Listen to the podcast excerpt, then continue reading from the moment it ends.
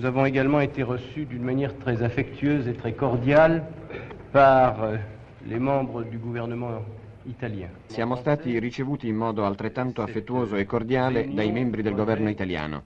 Dopo la guerra, una profonda aspirazione a organizzare l'Europa si è manifestata con grande forza. Senza dubbio, le discussioni di questi ultimi anni sulla forma che potrebbe assumere la nuova Europa hanno rivelato diversità di vedute. In ogni paese dell'Europa occidentale vi sono stati partigiani e nemici della CED. Questa tendenza verso l'organizzazione dell'Europa ha preso, come è noto, la forma dell'Unione Europea occidentale. Questo atto di fede nell'Europa occidentale è un fatto politico della più grande importanza. Euh, vers l'organisation de l'Europe a pris la forme de l'Union de l'Europe occidentale.